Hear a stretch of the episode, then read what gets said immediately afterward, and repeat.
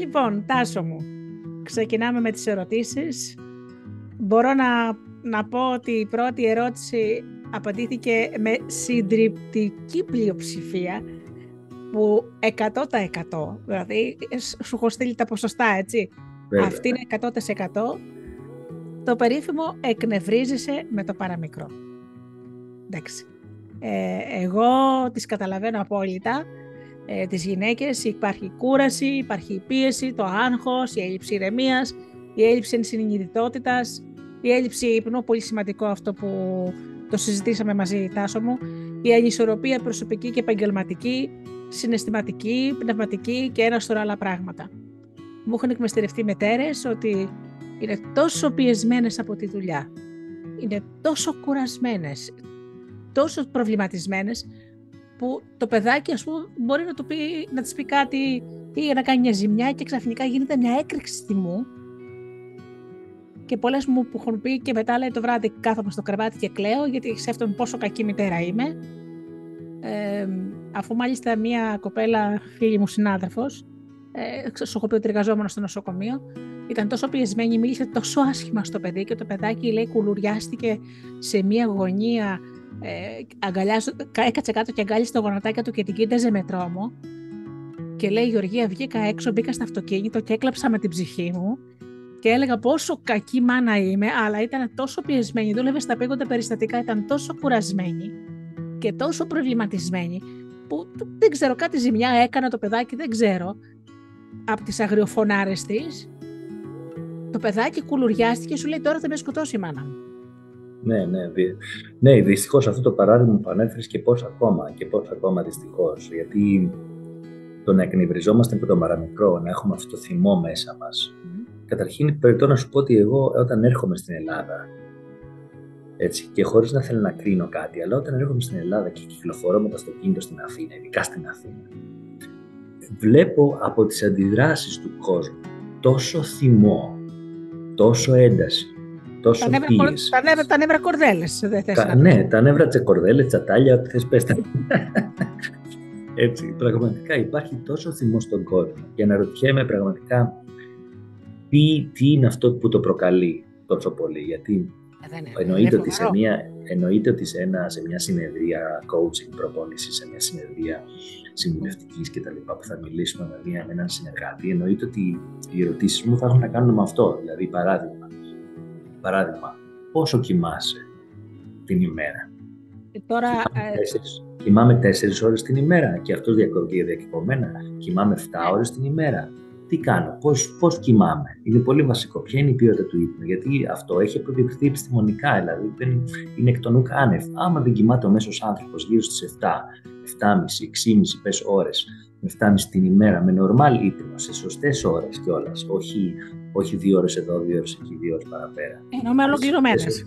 Ε, ολοκληρωμένες ακριβώς. Δεν μπορεί να αποδώσει, δεν υπάρχει. Μπορώ να το κάνω για μια μέρα, μπορώ να το κάνω για δύο μέρες, μπορώ να το κάνω για πέντε μέρες, μπορώ να το κάνω για δέκα μέρες, για ένα μήνα. Θα το κάνω. Αλλά μετά τι? Έτσι, εννοείται ότι αυτή η ένταση και, αυτή, και αυτός ο θυμός και αυτή η αρνητική ενέργεια συσσωρεύεται. Και επειδή μιλάμε για ολιστική, ολιστικό coaching, Ολιστική mm-hmm. προπόνηση ζωής, μιλάμε για αρνητική ενέργεια στην πραγματικότητα. Mm. Έτσι, η αρνητική mm. ενέργεια. Είπες κάτι τη μαγική λέξη, δεν σου φτάνει ο ύπνος, έτσι. Να πάρουμε τώρα το πιο πολλό πράγμα. Μια μητέρα που έχει μόλις γεννήσει. Θαρώ ε, ότι νομίζω, αν δεν κάνω λάθος, θα ξανακαιμηθεί ύστερα από δύο χρόνια κανονικά. Εννοείται, μα δε, μην το λες για τις μητέρες μόνο. Εγώ μπορώ να σου πω προσωπικό παράδειγμα, εγώ ο ίδιος και στον γιο μου τον Σωκράτη. Και, και στην κόρη μου τη Μάγια, επειδή η σύζυγος δούλευε και εκείνη πάρα πολλές ώρες, έτσι, και έπρεπε και να θυλάσει ειδικά τους πρώτους μήνες στο Σωκράτη, έτσι, αλλά και στη Μάγια ήταν μικρή και καταλαβαίνεις ότι δεν μπορούσαμε να επικοινωνήσουμε, δεν ήξερε τη γλώσσα και ξαφνικά έρθει σε ένα σπίτι χωρίς να ξέρει τη γλώσσα, χωρίς να καταλαβαίνει, χωρίς να μπορούμε να επικοινωνήσουμε. Α, πόσο, πόσο χρόνο ήτανε? Ήτανε δεκαοκτώ μηνών. Α, αλλά αρκετά μεγάλο παιδάκι. Ναι, δεκαοκτώ μηνών, αλλά δεν μπορούσε να εννοείται να συνεννοηθεί μαζί μας, δεν ήξερε τη γλώσσα. Το απλό. Έτσι, ε, που εννοείται ότι. Ε, εντάξει, δεκαοκτώ μηνών κάτι ήξερε να λέει το παιδάκι. Ναι, εκεί όμως, στην χώρα, στην Αιθιοπία. Ναι, αλλά κάποιες λεξούλες. Ναι. Ερχόμενοι εδώ λοιπόν σε εμάς, χωρίς να ξέρει τη γλώσσα, ένιωθε κάθε παιδί νιώθει μια ανασφάλεια. Σου λέει σε ποιο σπίτι είμαι, που βρίσκομαι, ε, άλλαξαν οι συνήθειές μου, άλλαξε η διατροφή μου, άλλαξαν κάποιες ώρες ενδεχομένως του ύπνου μου κτλ. Και στις δύο περιπτώσεις, λοιπόν, και στο Σωκράτη και στη Μάγια, mm. τα γερμανικά ωράρια που λέμε, στο λέγαμε στο στρατό, τα γερμανικά ωράρια κυριολεκτικά σου λέω, από τις δύο η ώρα το βράδυ, μία και μισή με τρεις, ανάλογα τι ώρα ήταν, μέχρι τις τέσσερις πέντε, τα έκανα εγώ. Κάθε μέρα για δύο χρόνια. Επί δύο φορές. μία, μία στο Σωκράτη και μία στη Μάγια. Άρα λοιπόν καταλαβαίνω πλήρως και, και είχα περάσει από αυτή τη διαδικασία. Είχα, και δούλευα κι εγώ έτσι. Κανονικά το πρωί έπρεπε να δουλέψω δέκα ώρες, δώδεκα ώρες, να κάνω τη δουλειά, να βγάλω πέρα στα πράγματα, να πάω στο σούπερ μάρκετ, να ψωνίσω, να γυρίσω. Άμα χρειαστεί, να, να χρειαστεί, άμα γυρίσω, να μαγειρέψω κάποια πράγματα όταν δεν μπορούσαμε, γιατί θα προσπαθήσουμε να τα μοιράσουμε λίγο τα πράγματα στο σπίτι. Έτσι. Να κανονίσουμε το καθάρισμα του σπιτιού, πότε καθαρίζουμε εμείς, πότε αναγκαστικά έπρεπε να φέρουμε κάποιον να μας βοηθήσει στο καθάρισμα. Και ό,τι αυτό σημαίνει. Μετά τον προγραμματισμό για τα σχολεία και, και, και, και. Όλα αυτά λοιπόν που ζει μια οικογένεια καθημερινά. Έτσι, που τα έχω ζήσει κι εγώ εκατό τοις εκατό στο πετσί μου που λέμε. Αν λοιπόν αυτό δεν υπάρχει ο σωστός ύπνος, υπάρχει αυτό το άγχος και η πίεση συνεχόμενη, εννοείται ότι όλη αυτή η αρνητική ενέργεια μαζεύεται τόσο πολύ μέσα μας, που με το πρώτο κάτι να μας πει ο άλλος, ναι. το παραμικρό, είτε ναι, το παιδί ναι, ναι, ναι. μας, είτε στη δουλειά να μας πει ένας φίλος μας, ένας συνάδελφός μας ή ένα το αφεντικό μας, είτε, είτε έξω είμαστε στον δρόμο που οδηγάμε, είτε είμαστε στο λεωφορείο ή στο, ή στο τρόλε ή στο τρένο, έτσι που πρέπει να μετακινηθούμε, το παραμικρό μας εκτινάσει, μας κάνει τούρμπο που λέμε, έτσι, μας κάνει πειράμος. Το παραμικρό, χωρίς καν να υπάρχει πρόθεση συνήθως από τον άλλον. Και αυτό είναι το, το φοβερό, ότι εννιά στις δέκα περιπτώσεις δεν υπάρχει καν η πρόθεση από τον άλλον. Ναι, μα κοίταξε να σου πω κάτι, το καταλαβαίνω αυτό που λες τώρα, εσύ μου περιέγραψες ένα τρελό ωράριο που όσοι είναι γονείς αυτή τη στιγμή και το καταλαβαίνουν, έτσι. Ε, εντάξει, ξέρεις ότι δεν έχω παντρευτεί, αυτό όμως δεν σημαίνει ότι δεν αγχώνομαι. Μπορώ να καταλάβω κιόλας ότι κάποιος είναι πολύ αγχωμένος, αλλά ξέρεις και εμάς τα, τα, τα, τα, τα νεύρα μας δεν είναι και πολύ καλά, δεν μπορεί ο άλλος να ξεσπάει. Μπαίνω πολλές λοιπόν σε ένα ταξί και του λέω μια διαδρομή που ήταν σχετικά κοντινή, δηλαδή πώς θα το πω, τις, αυτή που λέμε είναι η μικρότερη, με το, που είναι το ελάχιστο. Η ταρήφα, ας πούμε, ναι. Ναι, λέω... Πάω εκεί και γύρισε και μου λέει: Ε, στο διάολο και εσύ, λέει, μεσημεριάτικα. Mm. Και λες, τι έγινε τώρα, από πού μου ήρθε αυτό. Τι έγινε, ρε παιδιά, ξέρεις. Αυτός. Ε, ε, ε, ε, ποιος ξέρει τώρα τι είχε, την νεύρα είχε και τώρα περίμενε να πάω πιο μακριά. Αυτό, ναι. Ε, ναι. Οπότε ναι, καταλαβαίνεις. Δι... Μπορεί ότι να ήταν δι... πατέρας, μπορεί να ήταν να χρωστούσε, μπορεί. Ε, ναι.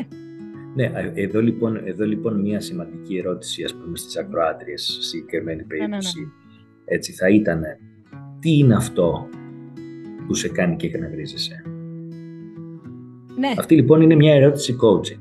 Εγώ λοιπόν θα έκανα αυτή την ερώτηση σε μια κυρία που θα έρχονταν και θα μου πει: Ξέρεις, Τάσο, έχω δυσκολία, εκνευρίζομαι το παραμικρό, έχω βγει εκτός των ορίων μου και δεν μπορώ να ελέγξω τον εαυτό μου, την κατάστασή μου και κινδυνεύω. Και, και επειδή... πάνω απ' όλα, Τάσο μου, το μετανιώνει μετά όμως. Ξέρει ναι. ότι αυτή Σωστό. η συμπεριφορά δεν ήταν η σωστή ούτε στο παιδί, ούτε στο σύζυγο. Ξέρεις, νομίζω ότι σου το λένε όλους ότι ξέρεις κάτι, νευριάζω και μετά το μετανιώνω πολύ πικρά αυτό που έκανα. Προφανώς το μετανιώνουν, αλλά το θέμα είναι ότι δυστυχώς κάθε δράση έχει και αντίδραση.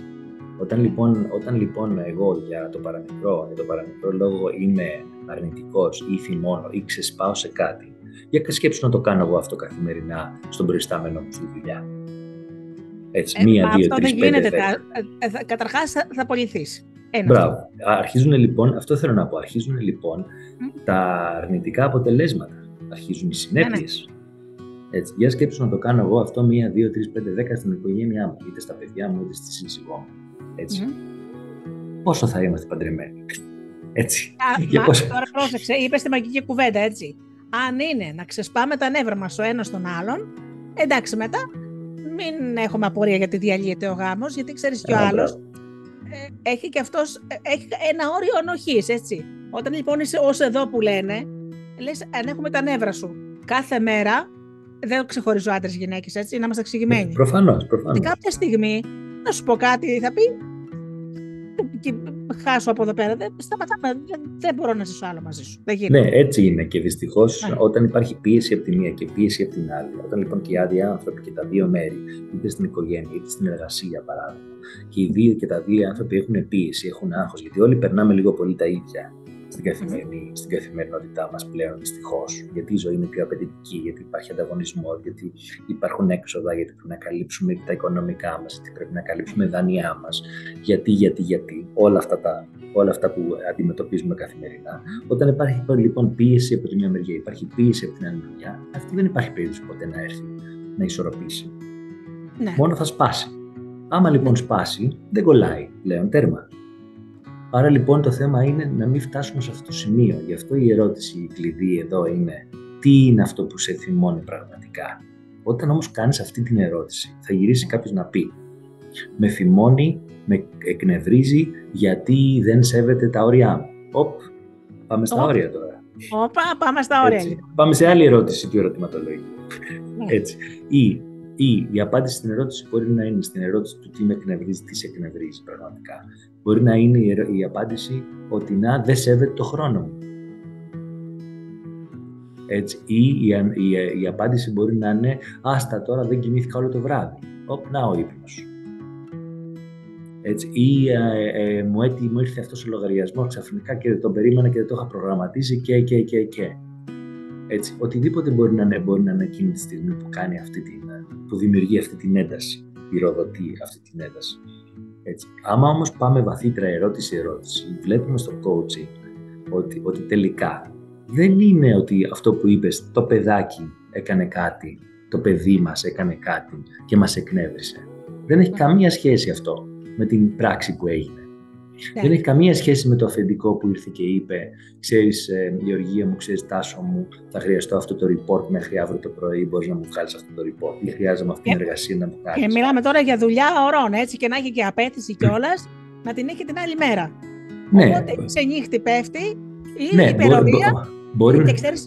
Και ξέρεις, κάποια φορά λένε πω πω δεν έχω γυναίκα τώρα να μου κρατήσει το παιδί, ποιος θα πάει να το πάρει. Ναι. Και να αρχίσουν τα τηλέφωνα, ε, ποιος θα πάει να πάρει το παιδί, γιατί πρέπει να κάτσω στο γραφείο, πρέπει να κάτσω στη δουλειά. Να μην πω για σούπερ μάρκετ, οι κυρίες που εργάζονται στο σούπερ μάρκετ, που εργάζονται πολύ. Είναι λιανικοί, ναι, ναι, ναι. Ούτε καν να δενοηθούν να του πούνε δεν κάθομαι, γιατί κάνουν τη δουλειά τους, έτσι. Προφανώς, προφανώς. Εκεί όμως και πάλι πρέπει να αναρωτηθούμε, είναι αυτό που μας ζήτησε. Είναι ναι. αυτό που μας ζήτησε. Και ή είναι ο τρόπος που το ζήτησε. Mm-hmm. Και αν είναι ο τρόπος που το ζήτησε, εμείς τι κάναμε για να διαχειριστούμε αυτόν τον τρόπο που το ζήτησε. Mm-hmm. Άρα ξαναγυρνάμε πάλι στον εαυτό μας εκεί. Mm-hmm. Εμείς τι μπορούμε να κάνουμε λοιπόν για να μην δημιουργούμε, να μην δίνουμε δικαιώματα που λέμε σε κάποιους άλλους ανθρώπους, να μας ταράζουν, να διεκδικούν mm-hmm. πράγματα, mm-hmm. να μας μιλάνε άσχημα, να, να, να, να. να. Εννοείς ας πούμε... Αν θέτω εγώ σαφή όρια, εγώ, εγώ ίδια. Σαφέστατα. Η πρακτική, η πρακτική και η εμπειρία έχει δείξει, ε, Γεωργία, ότι πάρα πολλά θέματα καταλήγουν στα όρια. Πάρα ναι. πολλά θέματα που αντιμετωπίζουμε καταλήγουν στα όρια. Δηλαδή,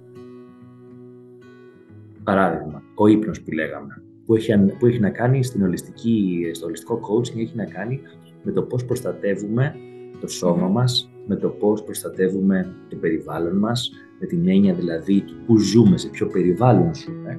Ναι, αν ναι. ζούμε σε ένα, σε ένα σωστό χώρο ή σε μη σωστό χώρο, αν έχουμε φως. Ναι, ναι. Αν έχουμε φως, παράδειγμα, φυσικό φως, έτσι, είναι μέρος ναι. της ολιστική, του ολιστικού coaching, εκεί που ζω. Αν πραγματικά ζούμε σε ένα τέτοιο χώρο ή όχι, αν έχουμε επαφή με τη φύση, αν ο χώρος που δουλεύουμε σε, στη δουλειά μας έχει κάποιες μίνιμουμ συνθήκες τέλος πάντων που να είναι σωστές για έναν επαγγελματία και έναν εργαζόμενο. Έτσι, yeah. αυτές, λοιπόν, αυτά, αυτά εκεί λοιπόν σίγουρα συμβάλλουν στο πολλές φορές να μας δημιουργούν αυτές τις εντάσεις. Γιατί δεν νιώθουμε καλά εκεί που είμαστε. Αν λοιπόν δεν νιώθουμε καλά εκεί που είμαστε και φορτίζουμε συνέχεια, ναι. δεν μιλάμε, δεν επικοινωνούμε, έλα, συγγνώμη, κάτι θες να πεις. Αυτό θέλω να σου πω, πρόσεξε να δεις, είπες κάτι γιατί ε, επενόησες της λέξης τοποθεσία. Mm-hmm. Όταν είσαι σε αυτή την κατάσταση, δεν είναι σαν να είσαι, ενώ νοητικά, έτσι, σε ένα κλειστό χώρο, έτσι, που υπάρχει και σκοτάδι, και εκείνη τη στιγμή υπάρχει ο φόβος, υπάρχει ο εκνευρισμός, υπάρχει ο θυμός Και αυτό το πράγμα, όσο είσαι σε αυτή την κατάσταση, δεν αισθάνεσαι ότι σιγά σιγά κλείνει, κλείνει, κλείνει, κλείνει και να σε κρίσεις πανικού που παθαίνουν πολλές γυναίκες. Σαφέστατα. Είναι η αρνητική ενέργεια που, που αναφέραμε. Αυτό το πράγμα το περιέγραψες με εικόνες ουσιαστικά. Ναι. Την αρνητική ναι. ενέργεια. Εννοείται. Εννοείται. Ναι. Γιατί, γιατί πόσο μπορείς να ζεις μέσα σε μια, τέτοιο, σε μια τέτοια διανοητική συναισθηματική ε, φούσκα, να το πω έτσι. Έτσι, ή σε ένα τέτοιο διανοητικό και συναισθηματικό κύκλο πίεσης και άγχους και έντασης και αρνητικής ενέργειας από όλες τις πλευρές. Mm.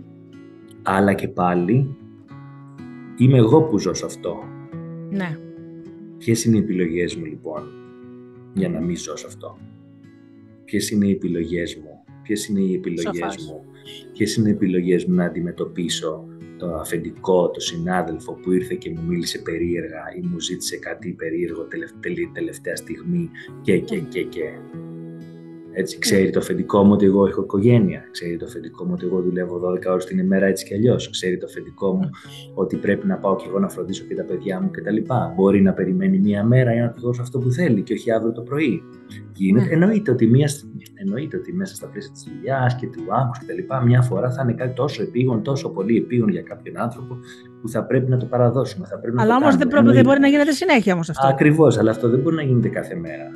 Κάτι φταίει εκεί, κάτι δεν έχουμε κάνει εμείς, κάτι δεν έχουμε επικοινωνήσει εμείς στους ανθρώπους γύρω μας. Ίσως ο, ο φόβος της απόλυσης ε, μας κάνει πιο, πώς να το πω, να το πω, γύρισε το χαλάκι της πόρτας λιγάκι. Και... Ναι, σωστό, αλλά ξέρεις τι, επειδή όπως είδες, όπως είδες, εγώ εξειδικεύομαι πάρα πολύ στο χώρο αυτό, στο κομμάτι της επαγγελματικής, αν θέλεις, πίεσης και ισορροπίας των γυναικών στο, στον επαγγελματικό χώρο και ειδικά όταν συναναστρέφονται με άντρες προϊσταμένους ή συναδέλφους, ειδικά εκεί, έτσι, γιατί το έχω ζήσει εγώ αυτό είκοσι πέντε χρόνια ως επαγγελματίας. Έχω ζήσει ναι, ναι, την... το διάβασα στο site. Έχω ζήσει και την αντρική πλευρά το θεώρηση των πραγμάτων, αλλά ναι. και τη γυναικεία θεώρηση των πραγμάτων. Και το πώς οι γυναίκες ερχόντουσαν σε μένα και μου λέγανε Τάσο, τι να κάνω εδώ, τι μας συμβουλεύεις. Πώς το πιστεύεις ότι θα πρέπει να το χειριστώ, γιατί εσύ είσαι άντρας και ίσως να μπορείς να μου δώσεις ένα-δύο tips διαφορετικά, να με βοηθήσεις δύο συμβουλές διαφορετικές, επειδή είσαι άντρας και εγώ μπορώ αντίστοιχα να το αντιμετωπίσω το αφεντικό μου ή τον συνάδελφό μου, γιατί μου μιλάει άσχημα, με πιέζει, με αγχώνει, με οτιδήποτε μπορεί να κάνει ένας άντρας ή μια γυναίκα, γιατί δεν θέλω να επεκταθώ πολύ παραπάνω, έτσι, γιατί υπάρχει το σεξουαλικό στη μέση, δυστυχώς. Αυτό ναι, είναι σίγουρα. Έτσι, φαντάζομαι ναι. ότι. Υποστηρίζεις και τις γυναίκες και σε αυτό, γιατί εννοείται, εντάξει, είναι κάποιοι που... Δυστυχώς, δυστυχώς δεν υπάρχει, δεν πιστεύω ότι υπάρχει εταιρεία αυτή τη στιγμή στον πλανήτη που, είναι, που έχει μέσα, που όλες οι εταιρείες έχουν κατά κυριότητα, μεγάλη κυριότητα άντρες, εκτός αν είναι μια εταιρεία καλλιτικών, ας πούμε, εντάξει, που είναι κατά, κατά, κατά πλειοψηφία γυναίκες, άρα άλλες, οι περισσότερες άλλες εταιρείες έχει την πλειοψηφία άντρες, την μειοψηφία γυναίκες. Όλοι οι άντρες είναι σε top θέσεις, τις ψηλότερες θέσεις που μπορεί να είναι, έτσι mm. και αλλιώς. Μια γυναίκα προσπαθεί, έχει προσόντα, έχει πτυχία, προσπαθεί να ανταπεξέλθει, προσπαθεί να αποδείξει, δουλεύει σκληρά, προσπαθεί να ισορροπήσει και δεν θα πάρει την προαγωγή αυτή που αξίζει, γιατί θα την πάρει ένας άντρας τελικά. Πολλές φορές θα συμβεί αυτό. Ναι, γιατί κάποιος θα γυρίσει να της πει «Α, ναι, αλλά εσύ έχεις και οικογένεια». Εσύ έχεις και παιδιά και πώς θα ανταπεξέλθεις και πώς θα ταξιδέψεις εσύ στο εξωτερικό ή στην, σε μια άλλη πόλη της Ελλάδος, επειδή ε, όταν εμείς θα έχουμε meetings και θα πρέπει να πάμε να δούμε τους πελάτες, τους προμηθευτές, δεν ξέρω τι κτλ. Και όλα αυτά βέβαια, όπως καταλαβαίνεις, είναι δικαιολογίες, έτσι. Δεν είναι όλα αυτά, είναι. Το ξέρεις είναι ότι αυτό που είπες με την οικογένεια είναι και αιτία μη πρόσληψης. Δηλαδή, έχει τύχει σε εξαδέλφη μου που είχε όλα τα προσόντα, πήγε σε αρκετές εταιρείες.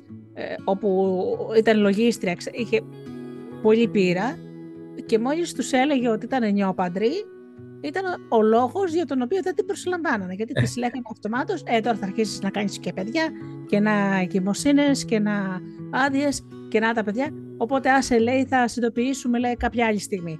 Καταλαβαίνεις λοιπόν ότι η κοπέλα δεν βρήκε δουλειά. Ε, δυστυχώς, δυστυχώς. Και δεν είναι η πρώτη, ούτε η τελευταία δυστυχώς. Οπότε...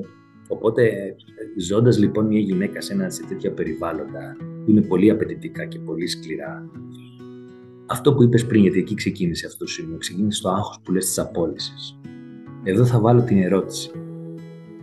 Το άγχος αυτό ή η φοβία, αν θες να το πεις φοβία, ο φόβος mm. της απώλειας. Πόσο πραγματικός είναι. Mm. Έτσι, γιατί πέφτουμε στην παγίδα, ναι. όχι μόνο για την απώλεια, για πολλά θέματα που φοβούμαστε, που έχουμε φοβίες, που δημιουργούμε σενάρια, αρνητικές σκέψεις συνέχεια στο, στο μυαλό μας.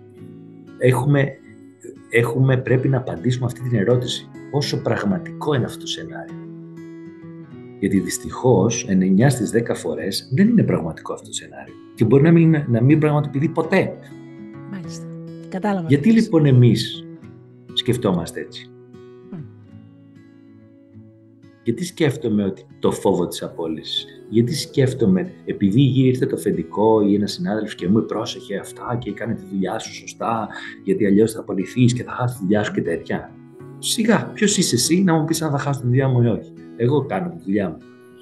Την κάνω σωστά. Είμαι αποδοτική. Κρίνε με βάσει του αποτελέσματος. Θα με κρίνεις βάσει του αποτελέσματος. Όχι, δεν θα με κρίνεις. Δεν θα με κρίνεις βάσει επί της δρομητονικών σου ανασφαλιών. Ακριβώς. Ξέρεις λιγάκι τώρα, για να το ευθυμίσουμε και το θέμα, σίγουρα ξέρεις την, την ταινία Μακρικοστέη και Κοντογιώργητης.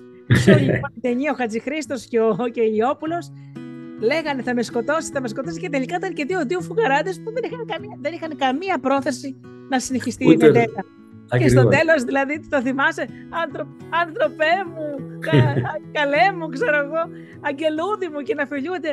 Για, γιατί να σκοτωθούμε, τελείωσε. Έτσι. Δηλαδή όλο το έργο φοβότανε τη βεντέτα και ο άλλος φοβόταν τη βεντέτα και τελικά έτσι. Στο τέλος γίνανε και φίλοι κιόλας, ξέρεις. Θέλω να σου πω κάπου έτσι και τέτοιο είναι και... και το φοβάται το Γιάννη στο θωριό και το θωριό το Γιάννη, έτσι. Αυτό όταν είναι. Όταν μια γυναίκα λοιπόν είναι ποδοτική και, και να, σου, να σου πω και κάτι, ότι πιστεύω ότι οι γυναίκες είναι και πιο έξυπνες και το, γι' αυτό λένε θηλυκό μυαλό, έτσι. Ε, δεν νομίζω ότι θα σε απολύσει τόσο εύκολα ε, επειδή του είπες ξέρεις κάτι πρέπει να πάρω άδεια γιατί το παιδί μου έχει πυρετό και πρέπει να φύγω, έτσι. Ακριβώς, ακριβώς. Απλά πρέπει να έχουμε το θάρρος να το πούμε.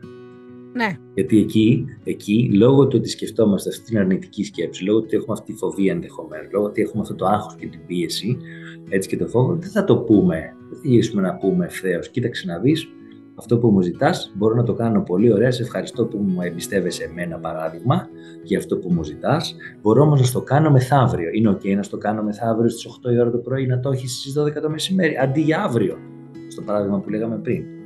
Ποιος λοιπόν θα γυρίσει, άμα κάνεις μια σωστή λοιπόν κουβέντα τέτοιου τύπου, ποιος θα γυρίσει και θα σου πει «Όχι, το θέλω αύριο οπωσδήποτε, γιατί καίγομαι και, και, και, και».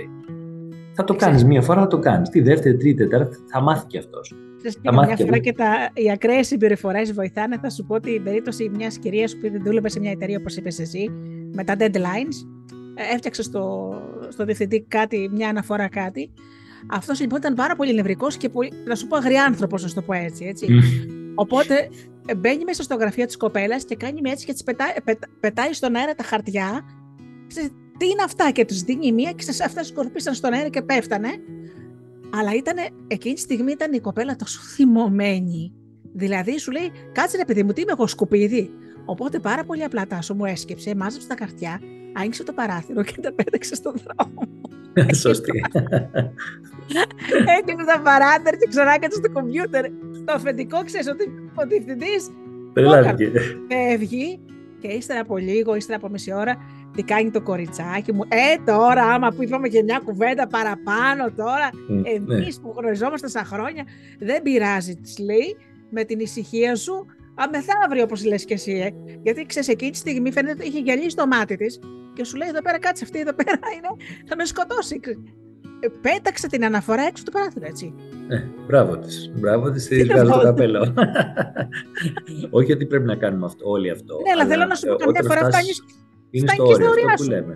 Είναι αυτό που λέμε. Φτάνεις στο όριο. Άρα τι είναι πιο, τι είναι πιο ε, χρήσιμο και πιο λογικό. Να αφήνω, να αφήνω να μαζεύεται κάτι, να μαζεύεται, να μαζεύεται για να φτάσω στα όρια μου, ή να μπορέσω να το διαχειριστώ νωρίτερα. Γιατί ξέρεις τι, αν το αφήσουμε και μαζεύεται. Θα κάνει πολύ δύσκολο να μαζευτεί. Ναι, πρώτον δεν μαζεύεται εύκολα. Δεύτερον, το άγχος και η πίεση αυτή και ο εκνευρισμός και ειδικά ο θυμός αυτός, αν δεν είναι παραγωγικός, γιατί υπάρχει και παραγωγικός θυμός, ξέρεις. Ναι, το ένα φέρεις πολύ. Ναι, πολύ υπάρχει και ο παραγωγικός θυμός. Ναι. Αλλά όταν, όταν μιλάμε για το θυμό, αυτό που συζωρεύεται μέσα μας, τον αρνητικό με την αρνητική ενέργεια, το θυμό, αυτό αποδεδειγμένα επιστημονικά, θα μας χτυπήσει σε τρία πράγματα. Είτε στο σώμα μας, τα λεγόμενα ψυχοσωματικά που λέμε. Υγεία. Αυτοάνοσα, υγεία κτλ. Το σώμα μας, προβλήματα στο σώμα. Ή θα μας χτυπήσει στο μυαλό και θα πάμε, θα καταλήξουμε στα ψυχοφάρμακα. Έτσι. Ή θα, κατα... Μπράβο, ή θα καταλήξει στην κατάθλιψη, άρα στο συναίσθημα λοιπόν, στο συναίσθημα, όπου εκεί πάλι θα είμαστε διαλυμένοι. Και τώρα εκεί ούτε ψυχοφάρμακα, κάνω... ούτε ψυχοφάρμακα μας καλύπτουν, ούτε τίποτα.